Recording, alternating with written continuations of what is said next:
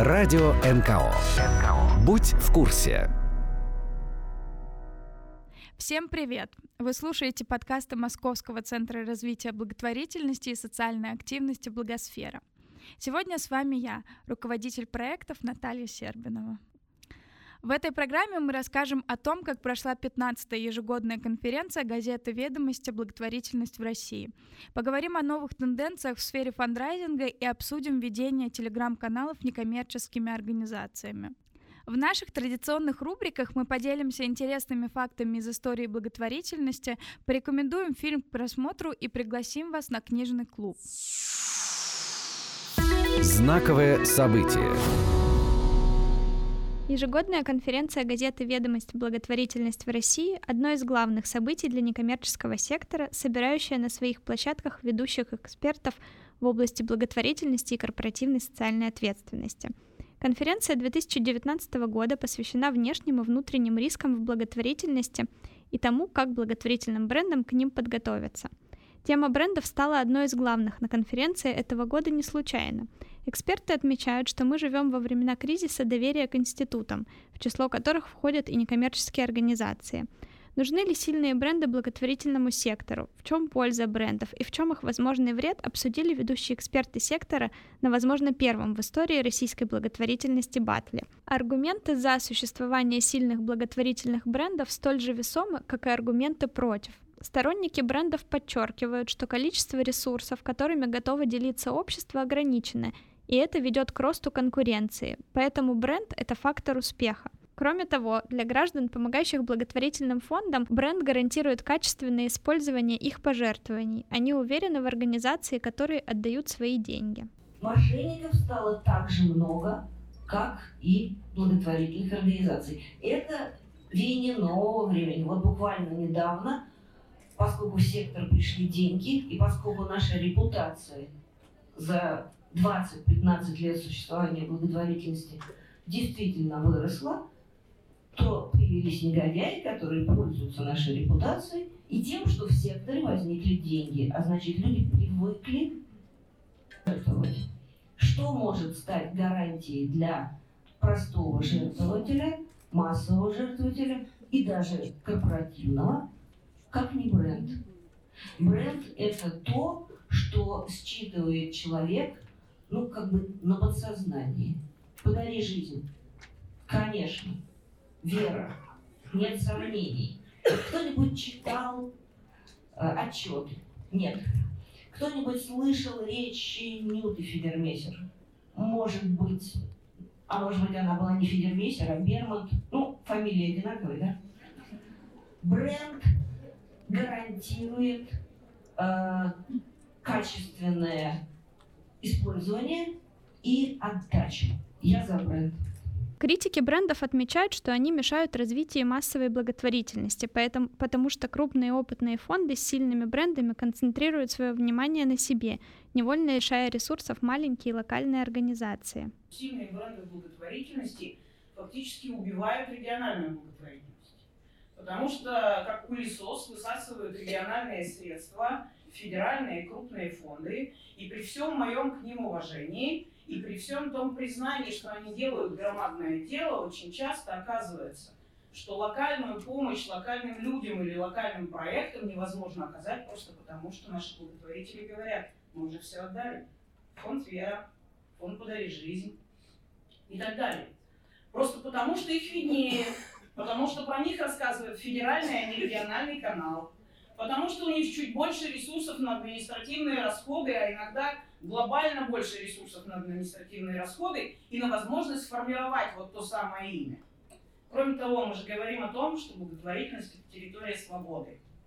И человек должен иметь возможность выбирать, кому помогать, а на какую тему помогать. А вот эти самые сильные бренды фактически так втихаря, незаметно, диктуют. Давать надо именно сюда. Ведь это мы, такие сильные, важные, защищаем такие крутые и очень, очень больные темы. И именно мы можем это сделать, потому что мы большие, сильные, много чего умеем, и даже вот на определенном очень высоком уровне общаемся с очень высокими людьми. А дело часто можно сделать на очень локальном уровне, очень небольшими средствами, очень тихо и незаметно, но не менее значимо. Но это не получается, потому что а, благотворительное средство следует за сильным благотворительным брендом. О привлечении ресурсов и конкуренции в некоммерческом секторе говорит генеральный директор благотворительного фонда Елена и Геннадия Тимченко Мария Морозова. Мы говорим о том, что сейчас а, количество НКО, некоммерческих организаций и вообще гражданской общественной активности в России возрастает. И поэтому, когда мы говорим о дефиците ресурсов, мы не говорим о том, что их стало меньше, мы говорим о том, что количество претендентов на этих ресурсы а, увеличивается. Поэтому возникает такая естественная здоровая конкуренция за то, кто действительно а, сможет доказать свое право на эти ресурсы. Поэтому я бы все-таки вот этот вопрос повернула в более такую ну, позитивную плоскость. А, и, наверное, не хотелось бы слово конкуренция здесь воспринимать как такое жесткое отпихивание друг друга локтями от этих ресурсов, сколько об ощущении ответственности за использование этих ресурсов. Потому что в конечном итоге все, чем занимаются некоммерческие организации, это попытка решить какие-то социальные проблемы для каких-то конкретных людей. Очень часто это уязвимые группы. То есть это люди, которые действительно нуждаются в серьезной поддержке.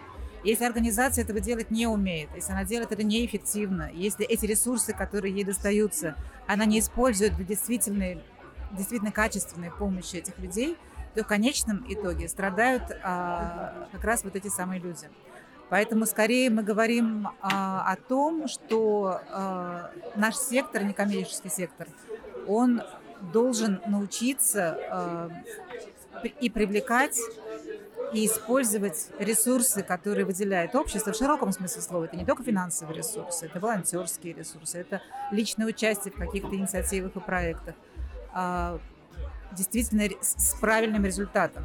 То есть, чтобы мы все были уверены в том, что это принесет пользу конкретным людям и обществу в целом. О том, как обеспечить устойчивое развитие благотворительности в условиях кризиса и грядущих вызовов и в чем роль брендов в этом процессе, рассуждает Полина Филиппова, исполнительный директор благотворительного фонда «Абсолют помощь». Мне кажется, что главное, что должны делать бренды, это, конечно, не конкурировать, а продвигать тему благотворительности, продвигать а, разные темы внутри благотворительности, особенно те, которые не очень пока понятны, известны и популярны популярны. И э, поскольку, конечно, в ситуации кризиса наша единственная надежда – это наши сограждане, это э, мелкие, но многочисленные пожертвования, потому что мы прекрасно понимаем, что при кризисе первое, что делают компании, это сокращают э, свои непрофильные активы. И фонды очень часто относятся именно к этим непрофильным активам. А, и мы надеемся, что, конечно, не будут сокращаться организации как таковые, но могут урезаться бюджеты и могут выбираться те темы, которые представляются а, наиболее острыми и актуальными, то есть те, которые на слуху. И, к сожалению, часто это те темы, которые вообще-то замещают государственный мандат. Мы все платим налоги, и компании платят налоги, и граждане платят налоги, и э, обеспечение базовых вещей, к которым относится здравоохранение, конечно, это э, мандат государства. И очень часто э, мы слышим призывы э, жертвовать именно на это, и это первая и главная, и, пожалуй, к сожалению, единственная тема, которая понятна нашим согражданам в области благотворительности.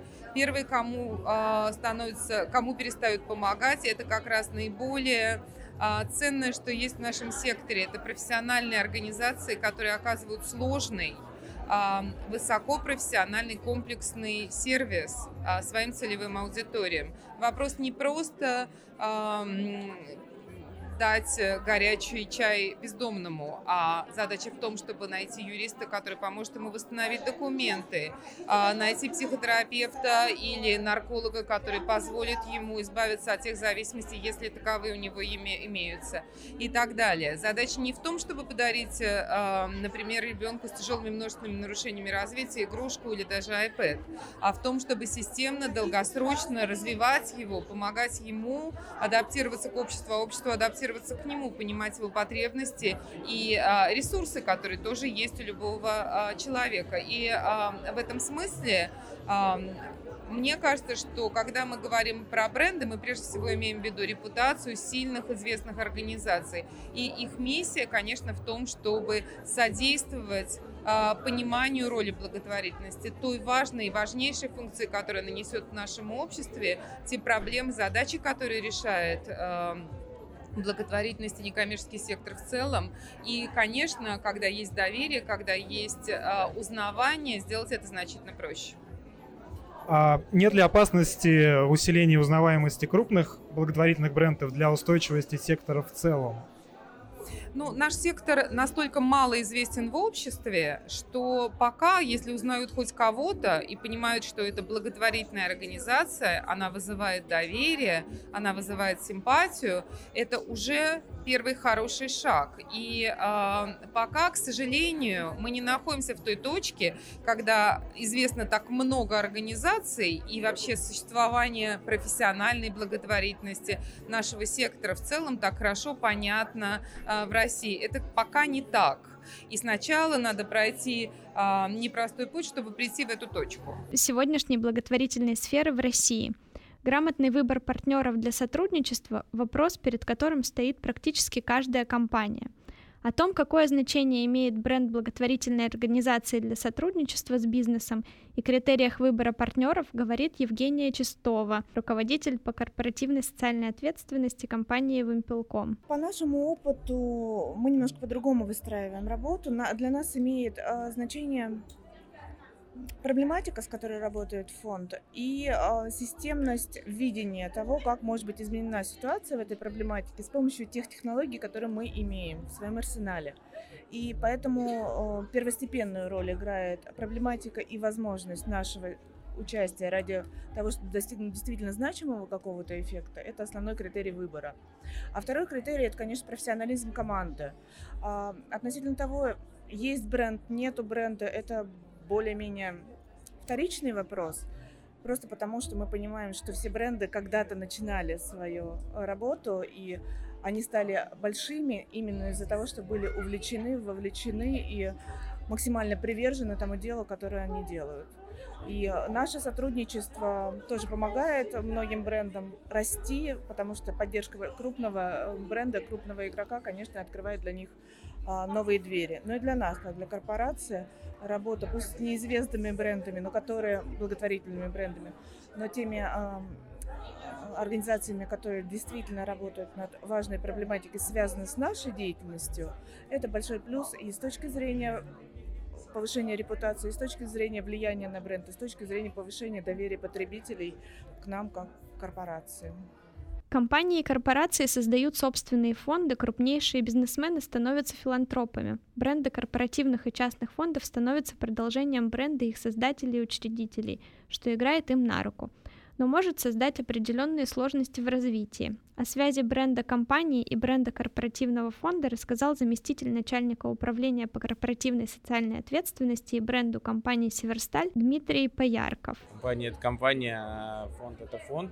Безусловно, между ними э, есть определенная связь, и э, компания может своему э, фонду сообщить как некое положительное, положительную энергию, так и отрицательную, потому что когда только фонд учреждается и появляется, ему очень важна поддержка от крупной компании, потому что ему легче начинать первые проекты, легче делать первые шаги.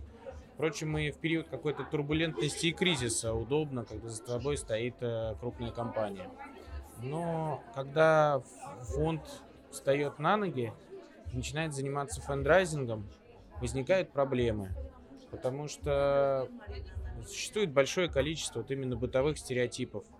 Люди, которые воспринимают благотворительность и корпоративную социальную ответственность именно как дело жизни, э, серьезно не обращают внимания на эти вещи. Но много есть э, бытовых проблем. Ну, например, э, фонд одной компании, другая компания. Зачем я буду давать фонду той компании деньги? Зачем я их буду пиарить? И это несмотря ни на то, ни на что, и даже на то, что этот фонд может делать очень много хорошего, решать действительно серьезные проблемы общества. Другие ситуации, если фонд учрежден, например, каким-то богатым человеком, начинает этот фонд заниматься фандрайзингом, и на бытовом уровне возникают такие вопросы, а зачем вам деньги, у вас и так основатель в списке Forbes, что он редко там взял, а э, что-то с ним случилось, или что он вдруг стал бедным. Я думаю, что если посмотреть внимательно на то, что происходит э, в России в сфере благотворительности и КСО, мы часто такие вещи думаю, встречаем и увидим, а коллеги расскажут о своих сложностях, которые возникают.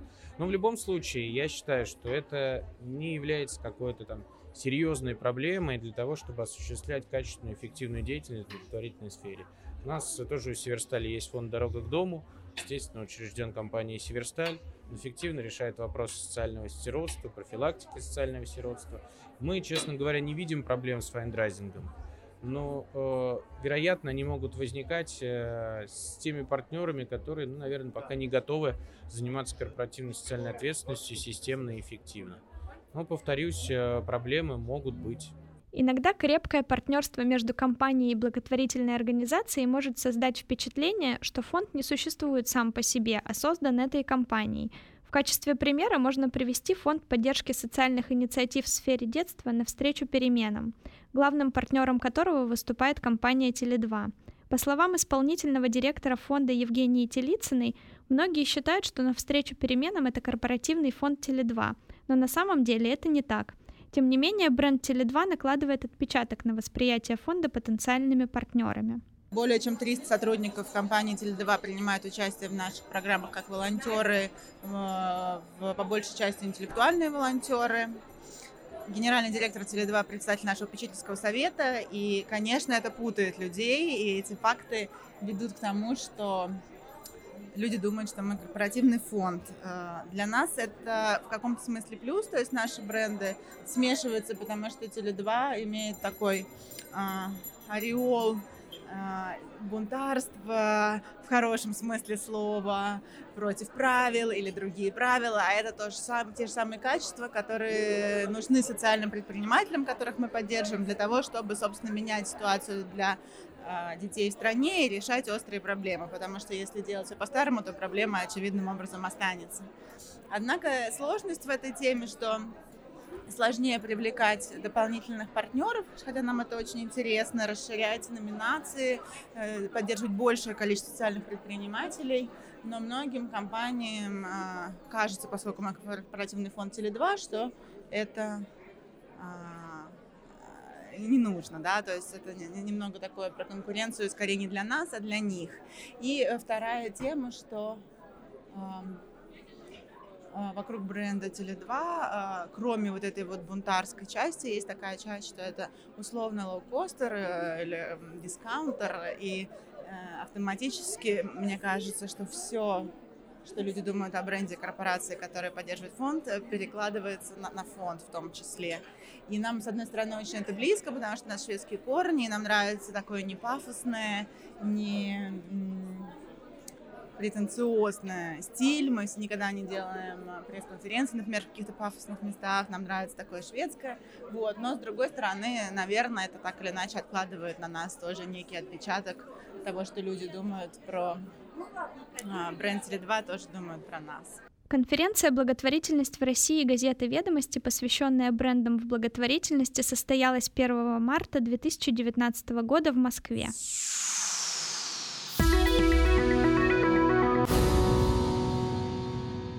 Далее в нашей программе традиционная рубрика интересных фактов из истории благотворительности. А вы знали? В этот раз у нас история солнечного Занзибара. А вы знали? Панджей в переводе с суахили значит «большая рыба». На Занзибаре большая рыба спасает жизни. В 2013 году местная организация, которая называется Панджей Project, организовала для жителей рыбацкого поселка Нунгви обучение плаванию – они начинали с 20 мальчишек. Учили не только держаться на воде, но и элементарным правилам безопасности.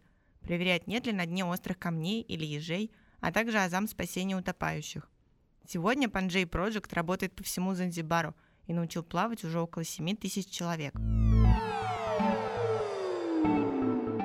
У жителей архипелага вся жизнь проходит у воды или в воде. Дети играют в воде, взрослые ловят рыбу в воде, моют посуду, стирают – Поразительно, но при этом значительная часть населения не умеет плавать. В сентябре 2011 года Занзибар потрясла трагедия. Паром, следовавший от одного острова архипелага к другому, перевернулся. Погибло более 190 человек. Статистика гибели в воде в Танзании, как и в ряде других стран Африки, удручающая. В группе повышенного риска дети, особенно девочки. До Pan Jane Project девочек на Занзибаре, как правило, плавать вообще не учили. Подавляющее большинство населения архипелага – мусульмане – в деревне даже слышать не хотели о том, чтобы дать девочкам такую свободу, вспоминают организаторы проекта. Тогда они разработали буркини для учениц и обратились к местным женщинам с предложением стать учителями плавания для девочек. И дело пошло. Сейчас в проекте задействовано 24 женщины-инструктора по плаванию. Они обучают людей разного возраста и пола – только в 2018 году благодаря проекту научились плавать более 630 жительниц Занзибара. Обучение плаванию не единственный проект «Большой рыбы». Здесь используют туризм как инструмент развития местного сообщества. Организация приглашает волонтеров со всего мира приехать в Нунгви, обучать местных детей английскому языку. В остальное время исследуйте остров, занимайтесь дайвингом или снорклингом. Просто наслаждайтесь лучшим пляжем Занзибара – или отправляйтесь на ночную рыбалку с местными рыбаками, предлагает Pan J Project.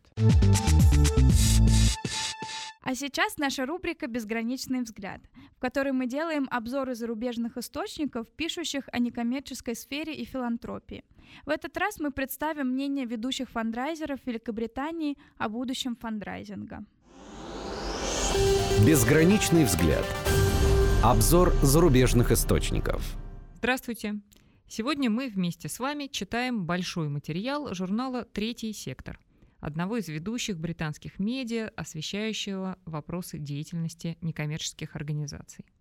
Материал этот посвящен будущему фандрайзинга и представляет мнение ведущих специалистов по привлечению средств некоммерческих организаций Великобритании. Авторы статьи – Ребекка Куни и Энди Хиллиер. Авторы начинают с того, что подтверждает установившуюся за последние годы стабильность в доходах от сбора пожертвований. Данные Charities Aid Foundation, CAF, показывают, что в период с 2013 по 2017 год общий объем пожертвований составлял порядка 10 миллиардов фунтов стерлингов в год – но при этом, говорят авторы статьи, что-то такое витает в воздухе, что не дает спокойно спать фандрайзерам. И за закрытыми дверьми профессиональных конференций идет нешуточная дискуссия об устаревших моделях сбора и надвигающемся падении доходов. Джо Дженкинс, директор по влиянию и вкладу сторонников в организации Children's Society, один из лидеров фандрайзинга, призывает к реформе – он считает, что благотворительные организации должны развернуться на новой территории и отказаться от привычных моделей сбора средств, которые, говорит он, теперь у всех как под копирку. Лиза Харвуд, консультант по сбору средств и в прошлом руководитель отдела фандрайзинга, тоже считает, что НКО сегодня по сути копируют технологии и методы друг друга и тем самым теряют аудиторию – Харвуд указывает на исследование, проведенное в 2016 году онлайн-платформой Litchi.com, которое показало, что 50% людей в возрасте от 18 до 24 лет и 40% в возрасте от 25 до 34 лет предпочли бы использовать краудфандинговые платформы для прямого пожертвования физическим лицам. А мы тем временем продолжаем добиваться, чтобы новое поколение преобразователей мира соответствовала существующей модели благотворительности, сетует Харвуд.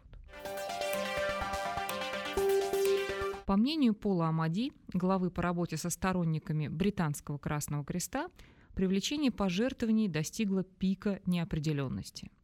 В связи с уменьшением количества откликов на наше холодное обращение сократилось количество подписчиков, рассказывает Амади – Используя метод прямого диалога, мы получаем все более жесткие отзывы о подходах к сбору средств.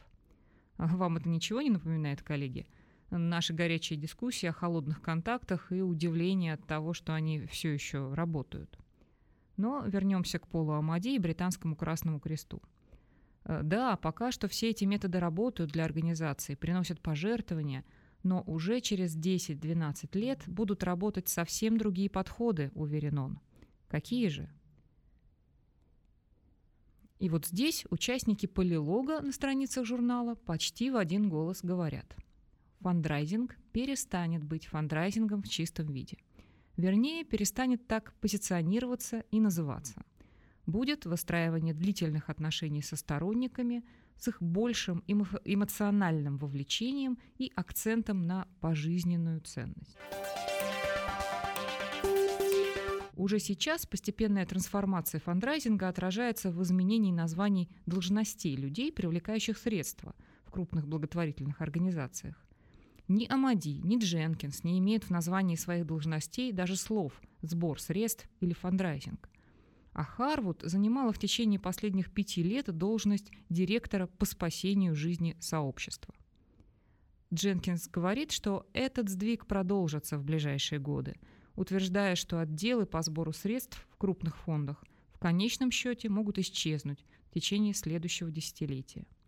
Выделение самого этого направления деятельности, функции менеджмента, профессии фандрайзера к 2030 году уже не будет служить хорошую службу НКО, уверен эксперт.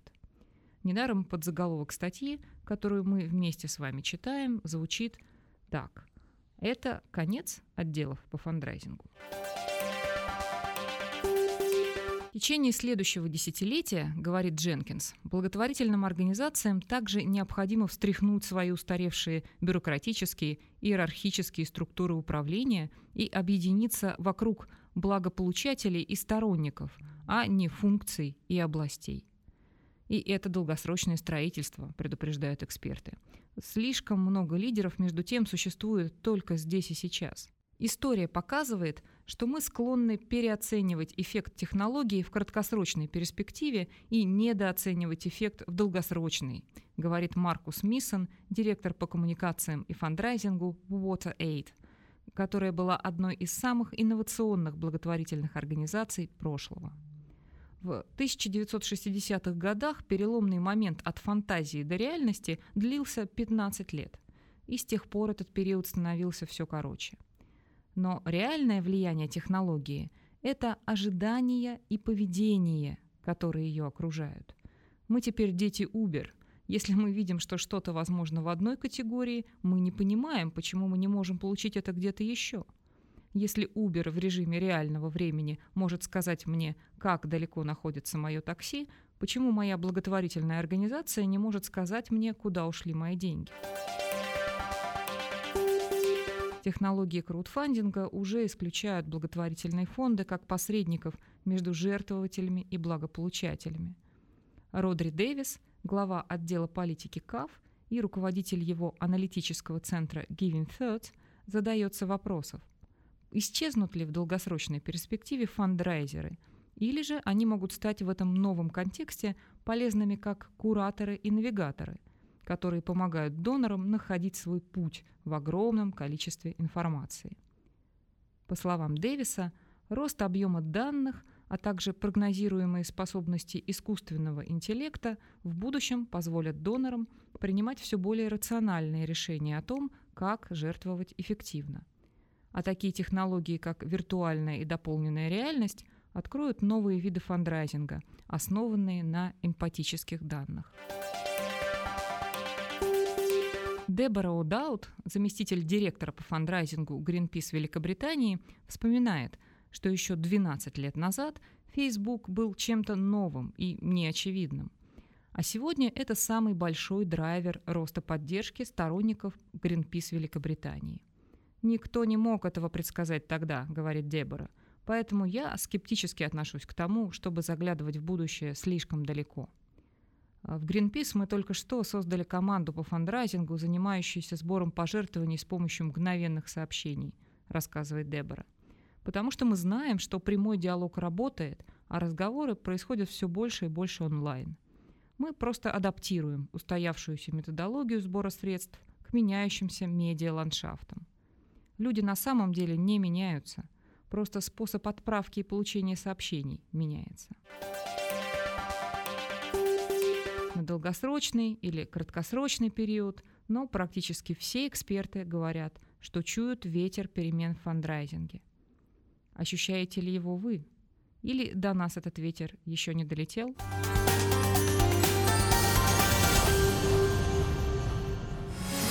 Как это делается? Инструкции и советы экспертов о профессиональных коммуникациях. Мессенджер Telegram появился в 2013 году. Сейчас свои каналы в Телеграме создают все больше организаций и активистов. Как мессенджер могут использовать некоммерческие организации, обсудили участники медиаклуба «Оси Благосфера». В 2018 году Telegram в России хотели заблокировать, и доступ к нему был ограничен. Сейчас мессенджер работает, но законно ли им пользоваться – об этом рассказала Евгения Корытина, автор телеграм-канала «Причини добро». Скажем так, для пользователей это законно. Есть проблемы у самого Телеграма, э, как у компании, там они каким-то образом решались, что-то там они предоставляли, не предоставляли, их блокировали, запрещали их само приложение скачивать через а, App Store и Google Play.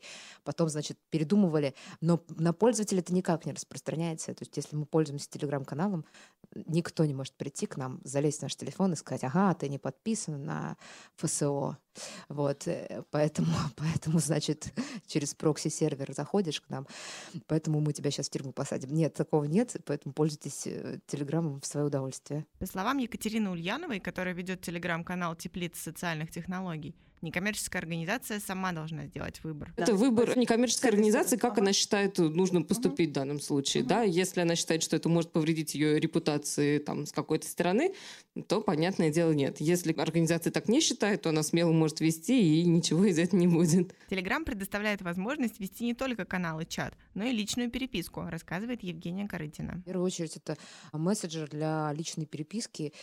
И фишка телеграм-каналов была, почему они выстрелили в какой-то момент, потому что они переш... зашли на, на другой уровень общения с пользователем, потому что чат личный чат, он воспринимался э, как э, другой тип близости, что ли, с аудиторией. Я там с мамой общаюсь, друзьями по работе, и тут у меня передают какие-то новости. Если честно, я э, страшно не люблю Телеграм как э, чат, потому что я в основном использую как медиа. У меня там куча каналов, и я просто теряю сообщения людей. Один из самых популярных каналов для НКО «Капитан Грантов» создал Егор Рафиков. Все это у меня складывается из опыта. У меня поперли победы по грантам, по конкурсам. Я наконец-то что-то начал понимать. Я все проигрывал, проигрывал, ругался, говорил, что все это коррупция взятки а, нечестно. Имеется в виду, вы участвовали в конкурсах? Конкурсы грантов, да, да, да. Президентских как... грантов, например? И президентский ага. грант, да, там два раза подряд кидал заявку, было отказано и Росмолодежь, и Министерство нашей местной экономики, спорта, молодежи, ну, везде проигрывали. Мы выиграли только вот в конкурсах, где там нам грамоту дают, статуэтку, и нам хорошо. Вот на Ивентиаду Awards приезжал, выиграл э, в Москве в РИА Новости. Вот это была такая победа важная для меня. А денег мы не получали. Но вот в 2017 году я работу над ошибками сделал, победа появились, соответственно, я что-то понял, и думаю, надо этим делиться с другими людьми. Думал, какая площадка мне подходит. WhatsApp не подходит, ВКонтакте, ну, не всех смогу там отцепить, как-то, ну, уже не так, не так модно. Facebook, я до сих пор Facebook не понимаю, я особо не пользуюсь. Вот Евгения меня как-то начала внедрять в этот Facebook, чтобы я там активничал, чтобы я там писал, чтобы я вступил в одно сообщество очень крутое. Я практически его пиар-менеджер, на самом деле. Это Егор ну, Рафиков. Сенсей, сенсей по этим вопросам. И думаю, какая площадка подходит. И я чисто случайно увидел э, анонс. Э, у нас в Казани есть креативное пространство, называется «Штаб». Там собираются всякие тоже семинары, и, там, э, бизнес-коворкинг, все такое. И была тема как там продвигать телеграм-канал. Я туда прихожу, слушаю, что-то пытаюсь зафиксировать, но я не понимаю ничего из того, что там было сказано. Вы не пользовались телеграмом? Ой, пользовался, но вообще крайне неудачно. То есть я без понимания это делал. Тут пришел, чтобы что-то понять, но опять ничего не понял. Но тем не менее, у меня-то была, была идея как бы продвигать э, тему грантов, рассказывать про это, давать актуальные новости, какие возможности сейчас есть.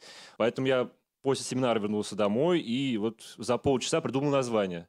То есть я перебирал разные варианты. У меня было «Поговорим о проектах и грантах», ОП и Г, Гранд Тач, Грандмейкер Бит, все перебрал, Грандрайтеры, Потом пишу, ну, там, я, я со знакомым общался, то есть в полчаса процесс общения с моей знакомой, которым тоже ходили на мастер-класс. Вот я пришел к этому, пишу, может быть, лейтенант Грантов. То есть я лейтенант запаса, учился на военной кафедре, думаю, ну, лейтенант Грантов. Потом, ну нет, не серьезно, надо как-то повысить меня в звании, капитан Грантов. Ну вот так я стал капитаном грантов. Перед тем, как создать канал, Егор советует подумать, выйдет ли из него бренд. И самое главное, я название это выбрал, оно мне понравилось, всем понравилось. Я сразу начал мониторить в интернете, отбиваю хэштеги, упоминания «Капитан Грантов». Пусто. Ни одного упоминания. Вот именно в таком Повезло, да, контексте вам. не было. Очень было повезло. только дети капитана Гранта. Все. То есть я думаю, поле, поле не пахано, надо занять и вот дальше бить этот бренд. Ага. То есть в любом социальном проекте еще важно понимать, будет ли он дальше зарабатывать и получится из него бренд. То есть есть социальный проект, который тут, тут такой о локальной помощи, мы помогаем, мы делаем добро, но важно рассказывать о себе. У проекта «Теплица социальных технологий» есть два телеграм-канала, говорит Екатерина Ульянова. Логично, что теплица социальных технологий должна быть первопроходцем в технологиях. В этом как бы есть смысл на самом миссия, деле. миссия. Э, Да, вот. Но да, у нас действительно два телеграм-канала, и у них немножко разная направленность. У нас есть новости теплицы, есть теплица про. Новости теплицы это, собственно, те новости с сайта, которые мы берем, естественно, не все подряд, да, и, и выкладываем их в телеграм-канал. А теплица про это ведет непосредственно наш главный человек. И это уже такой телеграм-канал с более личным взглядом и более личным подходом. Естественно, у него очень большой бэкграунд, да, в этом он очень много общается там и с активистами, и смотрит эти проекты. Естественно, ему есть что сказать, скажем так, не только в рамках того, что выходит у нас на сайте, но и добавить какое-то личное мнение. А личный подход в Телеграме тоже иногда людям бывает очень важен, да, послушать какого-то человека, которого они считают экспертом в этой области.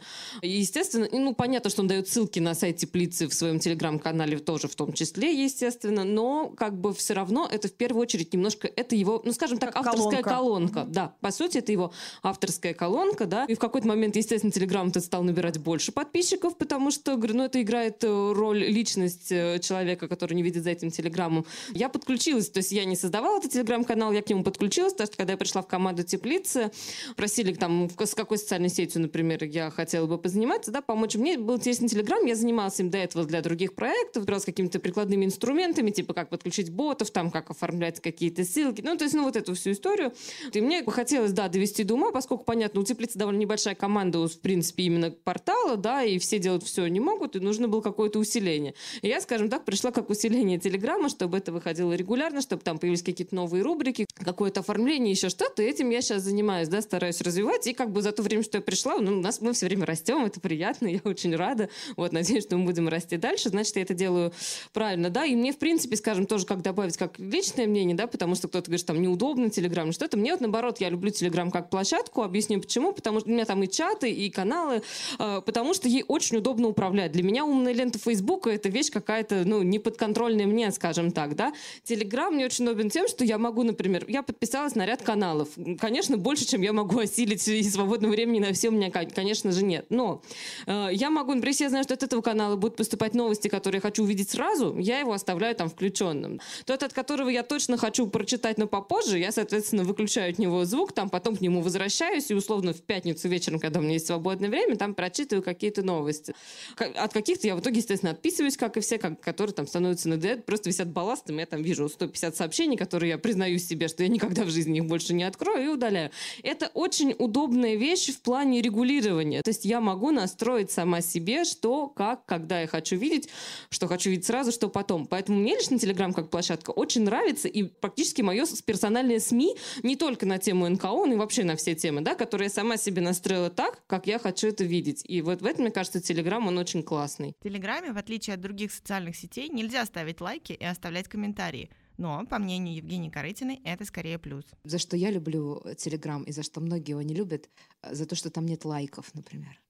Это прям... это говорят, был- что есть. Это, это был мой первый... Моя первая причина была перейти, значит, в этот м- мессенджер для того, чтобы вести канал. Это то, что он не собирает лайки, и под ним невозможно оставлять комментарии, и это просто праздник какой-то. Я терпеть не могу читать каналы, которые прикручивают а, физически через ботов, опять же, вот эту вот штуку, понравилось вам или не понравилось. Прям раздражают меня жутко. Я отписываюсь от них в первую очередь. И там я просто посмотрела специально, никто не пользуется функцией. То есть ты можешь посмотреть, что прочитано там 20 тысяч раз, лайков 3. Ты понимаешь, что людям это не нужно, они не про это сюда пришли. Это очень удобно. И на, как- на каком-то этапе, на старте, мне кажется, было очень хорошо, что я не могла получить эту обратную связь. Меня там комьюнити такое у меня там. У меня есть чат к телеграм-каналу, и у меня просто э, сливки общества, что называется. Мир, дружба, жвачка, никакого хейтинга. Все всех там знаю, все знают меня. Телеграм — лаконичный мессенджер, поэтому для публикации нужно выбрать самое интересное, считает Екатерина Ульянова. Поскольку мы тут, да, все говорим про такие разные типы телеграммов, по сути, да, у каждого он свой, а у нас все-таки телеграм СМИ, да, социального СМИ, то тут тоже надо учитывать эту специфику. Но понятно, что в остальные соцсети мы выкладываем намного больше контента, да, и ссылок, потому что, ну, это логично. Естественно, СМИ нужно выложить там свои материалы, плюс иногда какие-то партнерские материалы, еще что-то. Телеграм в этом плане получается вот как раз действительно такой дистиллят, когда можно сесть и обдумать, и в первую очередь, опять-таки, подумать про аудиторию, да, чтобы этот человеку был ненавязчивый, чтобы ему там бесконечно не пойми, что в ленту не падал, да. И это такой хороший способ вот действительно структурировать и подумать, что вот сейчас, например, там из-за того, что у нас вышло, да, вот именно аудитории моей будет полезнее всего, что она откроет, прочитает и не отпишется, например, от канала. Мне он этим нравится, что он такой получается про отсечение, да, про то, что вот нужно выбрать самое интересное. И как раз это, это хороший игры повод притормозить во всей истории и подумать в первую очередь про людей, да, про читателей, про аудиторию. О возможностях Телеграма для НКО рассказала Анастасия Ложкина, автор канала «Лайфхаки фандрайзинга». Телеграм-канал э, сейчас очень достаточно очень популярный источник информации, и очень многие бренды, мировые компании тоже заводят свои телеграм-каналы. Почему бы НКО не завести и быть в тренде? Ну, в первую очередь, это легко и доступно, это в мобильном приложении. Очень многие общаются сейчас через телеграм-канал, поэтому самые лучшие интересные новости э, можно именно там сейчас подчеркнуть. Продвигать канал вы можете сами тем, что просто писать интересный контент, который идет от души и который представляет интерес для аудитории. То есть если брать некоммерческую организацию, может быть, не нужно писать про фонд, а писать про те проблемы, которые решает фонд, про то, как может быть сделать пожертвование, как это легко, либо культуру благотворительности. То есть телеграм-канал, он должен отличаться от социальных сетей ВКонтакте, в Фейсбуке, быть таким, ну, на самом деле, такой записной книжкой, либо информационным, которым легко было бы и читать человеку. Но если брать мой канал лайфхаки фандрайзинга, для меня это не просто канал, это записная книжка, в которой пишу все самое интересное, все, что творится именно в, в мире фандрайзинга. Все то, что может, может мне пригодиться в повседневной работе, в привлечении средств. Я сама его открываю, перелистываю, что-то вспоминаю. И я пишу только туда, что может быть мне полезно в работе. Там ничего нет лишнего.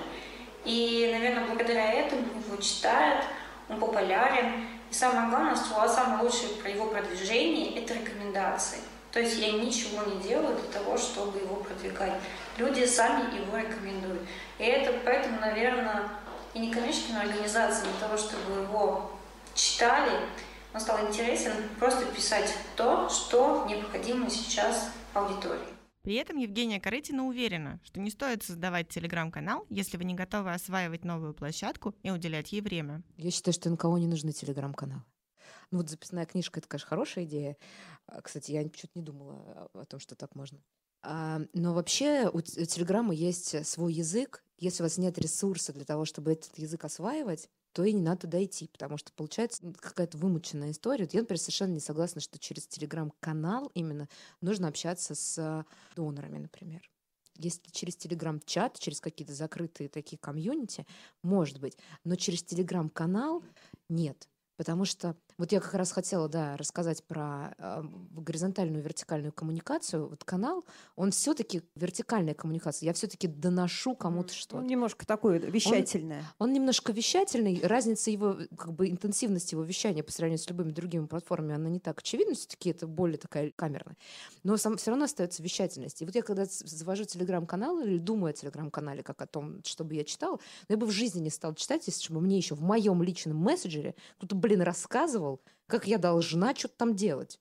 Не, я не пущу просто к себе. То есть, может быть, если мне там что-то интересно в, в этом контексте, мне интересно, там, вот фандрайзинг, там, допустим, у меня был определенный интерес, я подписалась на Настю, смотрела, что она делает, там, вдохновлялась или не вдохновлялась. Но Настя не, не рассказывает мне, как мне надо жертвовать. Это все-таки очень профессиональная комьюнити. Ну, хотя у нее нет чата, но тем не менее. А если вдруг фонд или некоммерческая организация хочет через телеграм-канал достучаться до своего донора и сказать ему, дай денег, там, пожертвуй, подпишись на рекуррента, вот, вот заведите Инстаграм, правильно, а, Егор говорит. Инстаграм в этом смысле более востребован для таких э, штук. Это все-таки, не знаю, профессиональная история. Mm-hmm. Это история про качественное, про, про, про вот про СМИ. Содержание телеграм-канала не должно повторять посты в других социальных сетях, подчеркивает Екатерина Ульянова. Если это будет, скажем так, э, дублировать какую-то там официозную ленту Фейсбука, угу. потому что иногда, естественно, НКО, ну, как бы вынужден, у них прошло мероприятие, они должны поблагодарить там всех партнеров и всех перечислить, то есть они должны где-то где-то выложить, например, ага. в том числе в социальных сетях, да, но это, естественно, какая-то даже иногда негласная часть общественного договора, естественно, не знаю, там компания что-то сделала им хорошее, ага. они должны как бы отчитаться, естественно, этот контент присутствует неизбежно, да, у НКО. В Телеграм-канал, естественно, все дублировать, естественно, ничего не надо. Но тут есть такой момент. Во-первых, Телеграм-канал, может быть, вот, например, как Анастасия, она же яркий пример того, такой эксперт э, в отрасли, который доверяют, которую знают, э, к профессиональному мнению, которое она прислушивается. То есть это про что мы говорили, например, в случае с нашими каналами, да? да? да? То есть как, как, есть она личные, как Алексей, да, да наверное, да, как Алексей, вот, да, как ага. Алексей, то есть есть, приходит послушать еще и человека, да, если это какой-то яркий персонаж, естественно, его канал придут послушать. Если этот персонаж при этом будет параллельно там рассказывать что-то про свое НКО, то ничего в этом плохого нет. То есть понятно, что Анастасия не просит там перечислить деньги, например, она очень там трепетно относится к платежной странице, умеет ее грамотно делать, на арифметику добра ориентируется в этом вопросе.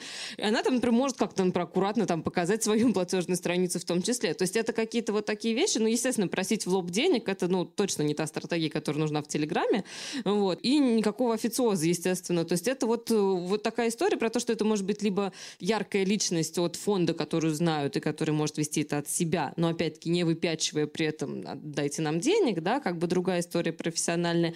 Либо это телеграм-канал НКО, в котором тоже контент очень четко фильтруется на тему того, что это должна быть именно какая-то полезная прикладная история, а не перечисление достижений, которые, естественно, неизбежно нужны и важны, но как бы на других площадках, не на этой. Телеграм — это площадка, где НКО могут делиться своими профессиональными навыками и опытом, считает Егор Рафиков. Я изучаю статистику, цифрики, это тоже очень важно делать, анализирую, и смотрю, что э, на моем канале, где сейчас 1700 подписчиков, степень вовлеченности, там, ФРР, какие-то буквы, аббревиатура, он где-то 78-79% что является высоким показателем. Мне постоянно пишут, рассказывают об этой цифре.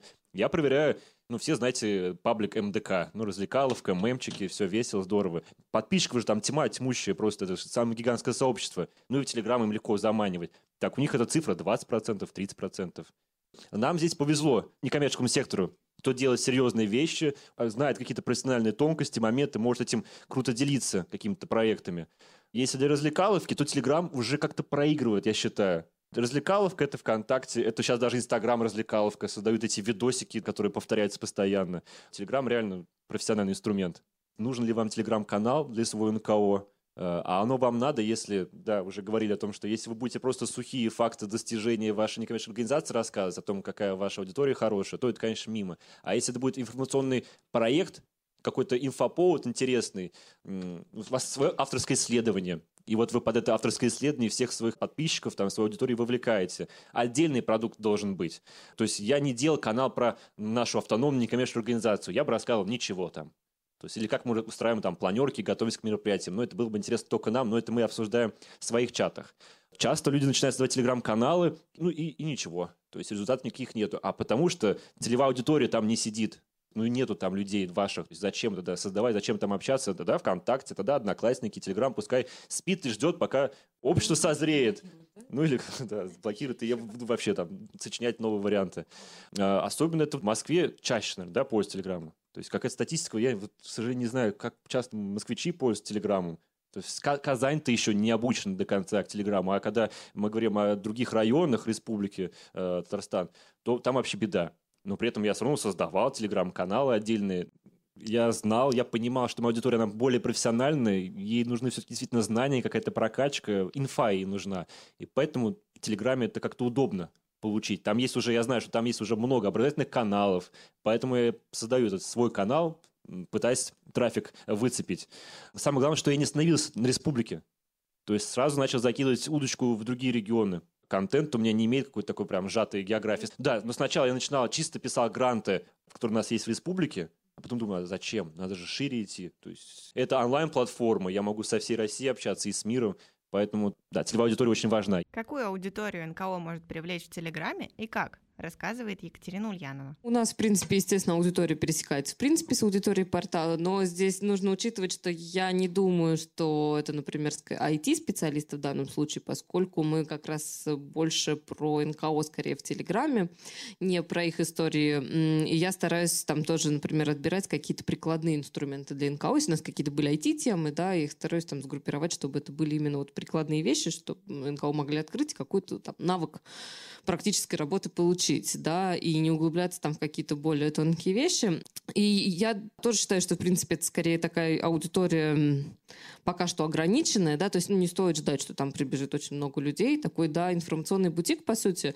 Но, опять-таки, в этой истории, мне кажется, очень важно взаимодействие всех каналов между собой. Это уже, скорее, может быть, другую тему перескакиваю, там, какого-то продвижения, да, потому что я, например, вижу по каким-то другим сообществам, например, там, телеграм-каналы по Москве, например, про город, они стараются как-то между собой обмениваться, да, там, друг про друга рассказывать, какие-то делать перекрестные истории, потому что, э, ну, одно дело, это просто московские новости, которые которые идут всем подряд интересны всем. А есть там про группу каналов, которые больше про архитектуру там или еще про что-то. И их аудитория уже, естественно, меньше. Это там, может быть, тоже какие-то урбанисты или те же гражданские активисты, которые связаны с городом. Это я просто провожу параллели, да, чтобы было понятно. Вот. И они как-то стараются друг друга держать. То есть они не пытаются там песочницу поделить между собой, они наоборот как бы стараются такое перекрестное делать опыление.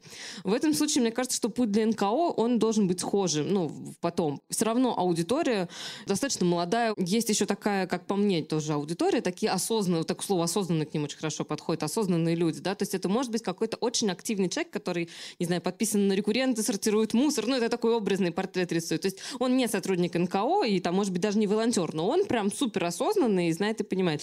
И вот эта аудитория, как по мне, пока еще не очень задействована, да, и вот ее, может быть, тоже можно привлечь к тому же Телеграмму, потому что, скорее всего, этот человек тоже еще и пользователь Телеграмма. Но это уже нужно работать с контентом, да, но вот это, мне видится, вот для НКО вот эта аудитория потенциально потенциальное вполне. Контент в Телеграме должен быть полезен вашей аудитории, напоминает Егор Рафиков.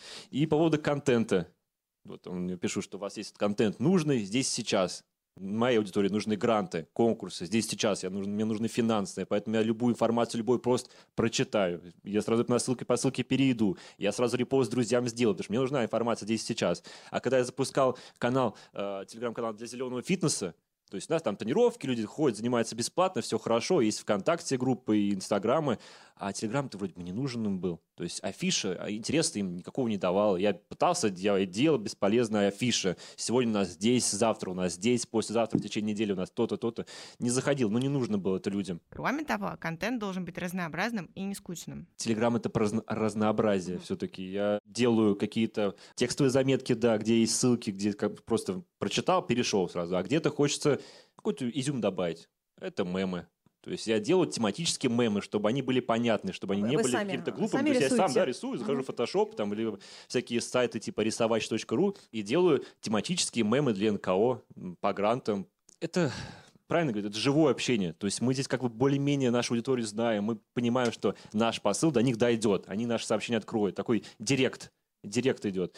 Надо, значит, по-живому с ними общаться. Где-то свои эмоции показывать, где-то, бывает, я достижения свои выкладываю. Там выиграл на Инвентиаде, но я поделился, чтобы показать свою какую-то некую экспертность. Что ну, капитан Грантов развивается, он не только постит, он еще куда-то ездит, он хочет чего-то нового достичь. Чтобы, опять же, всем, на, всем во благо было. Бывает, я даже частушки выкладываю. Один раз вот частушку выложил. Твой канал нужно регулярно обновлять. Оптимальная частота публикаций раз в день, считают эксперты. И приготовиться к тому, что будете регулярно его вести. Оно вам надо, если вы будете регулярно его вести. Я веду его каждый день, я уделяю этому время, то есть мониторю эти гранты я два часа в день, бывает больше, если там особенно готовлю подборки э, для филантропа. Приходится еще более тщательно и за своими словами следить. То есть, ну, чувствуется ответственность, регулярно его вести и при этом не спугнуть аудиторию. То есть я очень выбрал лояльную стратегию, надеюсь, она правильная, но, по крайней мере, не так от меня часто люди отписываются. Я делаю один пост в день, вот все. Один пост на канале в день. А другие каналы пестрят, там, 5, 6, 7, утром, ночью, и поэтому тяжело. То есть у тебя все эти уведомления растут, растут, растут. А тут так точно, конкретно, сообщение в день, зашел, посмотрел, что-то для себя понял. Да, я тоже за регулярность, потому что желательно раз в день действительно что-то писать. Ну, это такая вот золотая середина, да, потому что когда это слишком много, это плохо, но когда этого долго нет, это тоже плохо. И мы сейчас даже пришли к тому, что мы по выходным стараемся выкладывать пост, да, просто с какой-то тематикой уже выходного дня, скажем, больше, да, туда, потому что люди по выходным тоже смотрят, а, а некоторых, у кого есть время, есть вообще категория людей, у которых только там по выходным, например, есть время уделить внимание там телеграм-каналам. Поэтому, например, мне нравится формат тех же, например, дайджестов или подборок, потому что это возможность в один пост уместить, например, сразу несколько какой-то важной информации. Да? То есть можно собрать тематическую подборку, вставить в нее несколько ссылок, и вот вроде пост вышел один, но в нем собрано сразу там несколько ключевых моментов. Ну, тут такой вопрос, только один пост в день или, например, можно больше. Некоторые эксперименты, да, будут даваться на аудитории, то есть не факт, что если вы, например, перейдете на формат два поста в день или что-то выложите, от вас, например, кто-то не уйдет. Наверняка такое тоже может быть легко. Главная проблема в продвижении телеграм-канала — отсутствие официальной рекламы. Это и проблема, и плюс то, что официальной рекламы-то нету. Ну и многие это каналы сразу останавливают, то есть тяжело набирать подписчиков, особенно на первых порах. И самое трудное, считаю, это вот до отметки в 200 человек дойти. 200 подписчиков.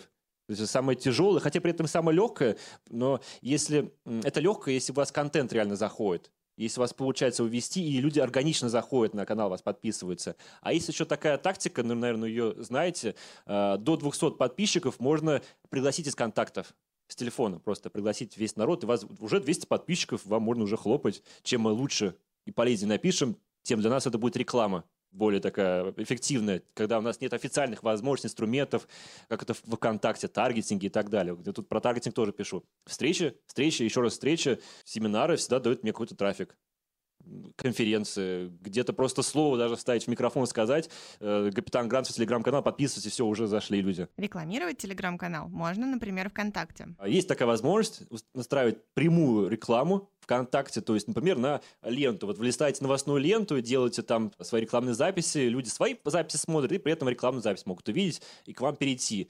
Я начал думать, это как раз в этот момент наступил такой критический. Я обещал себе и своему сообществу, что я в 2012 год сделаю, ой, 18 год сделаю тысячи подписчиков. Ну, не успевал. У меня там 900 было, что-то 850. И я, так, надо, значит, таргетинг попробовать. Я начал настраивать. Я знаю, где моя аудитория сидит. Моя аудитория сидит в группе фонда президентских грантов, сидит в группе Росмолодежи, сидит в группе благотворительности ВКонтакте и так далее. Так, то есть я знаю, где она сидит. Вот первая подборка была про грант ВКонтакте для бизнеса.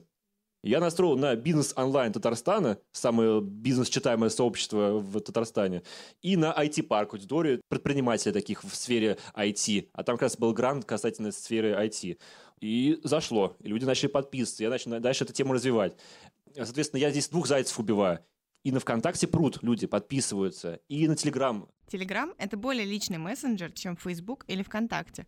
Исходя из этого и нужно строить коммуникацию с аудиторией, считает Евгения Корытина это про общение история. Это не про вещание. Это, мне так кажется. Мы должны чувствовать, человек, который читает телеграм-канал, он должен чувствовать себя сопричастным к этому. Он что-то узнал, ему что-то рассказали. Рассказали только ему. Ну, допустим, ну ничего, он, он следит за тем, что там 600 человек в этом чате. Ему плевать на это.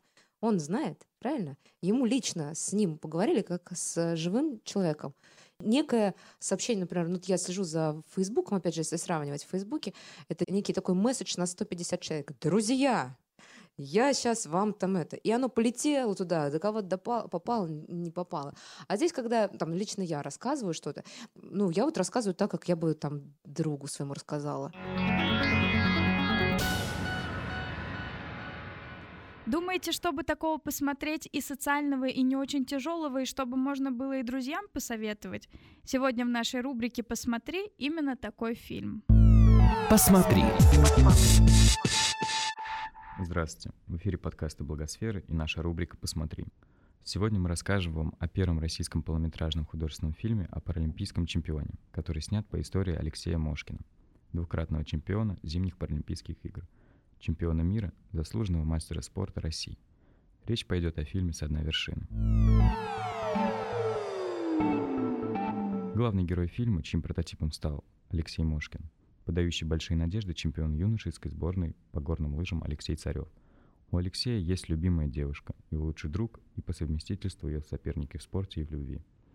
Все меняется в один миг, когда по вине друга он получает серьезную травму. Врачам приходится ампутировать Леше ноги, чтобы спасти ему жизнь. Теперь ему придется смириться с тем, что его жизнь навсегда изменилась. Несмотря на непростую тему, фильм смотрится на одном дыхании. На протяжении всего пути Алексей не раз помышлял сдаться и отступить от заветной цели. Но с помощью отца, бывшего тренера и других близких людей он учится ходить на протезах и вскоре вновь становится лыжником. Теперь уже паралимпийским. Картина будто поделилась на две части – до травмы и после нее. В начале действия происходит на фоне красивых горнолыжных склонов со слепительным снегом – по которым катается главный герой. А после зрителя выбрасывает со всей этой природной красоты в суровую действительность, с которой приходится сталкиваться людям с инвалидностью в России. Фильм не избегает острых тем, заставляя обращать внимание на те вещи, которые многие из нас привыкли просто не замечать, пока сами с ними не столкнутся. Это дорогостоящее лечение, отсутствие доступной среды, социальная изолированность и психологические травмы. С одной вершины мотивирует и учит, что в жизни не всегда все идет так, как мы хотим. Вся распланированная счастливая жизнь в один момент может рухнуть. Но это не значит, что нужно просто смириться и перестать жить. Каждый может подняться с одной вершины. Главное не дать отчаянию затопить тебя. Наглядный тому пример – продюсер картины Руслан Ветренюк. В 2011 году после двух принесенных инсультов он потерял зрение и оказался частично обездвижен. Благодаря усилиям врачей Руслан снова может передвигаться без инвалидной коляски. Но зрение к нему так и не вернулось. Это далось ему непросто, но он смог вернуться к обычной жизни, снова стал заниматься любимым делом. Настоящую победу украсть невозможно. Таков слоган фильма. И с этим трудно не согласиться. Каждый из нас борется за место под солнцем, сражается с обстоятельствами и порой отступает. Если сейчас тот самый момент, когда хочется опустить руки и все бросить, Включите с одной вершины, и у вас появятся силы. Проверено. Это работает.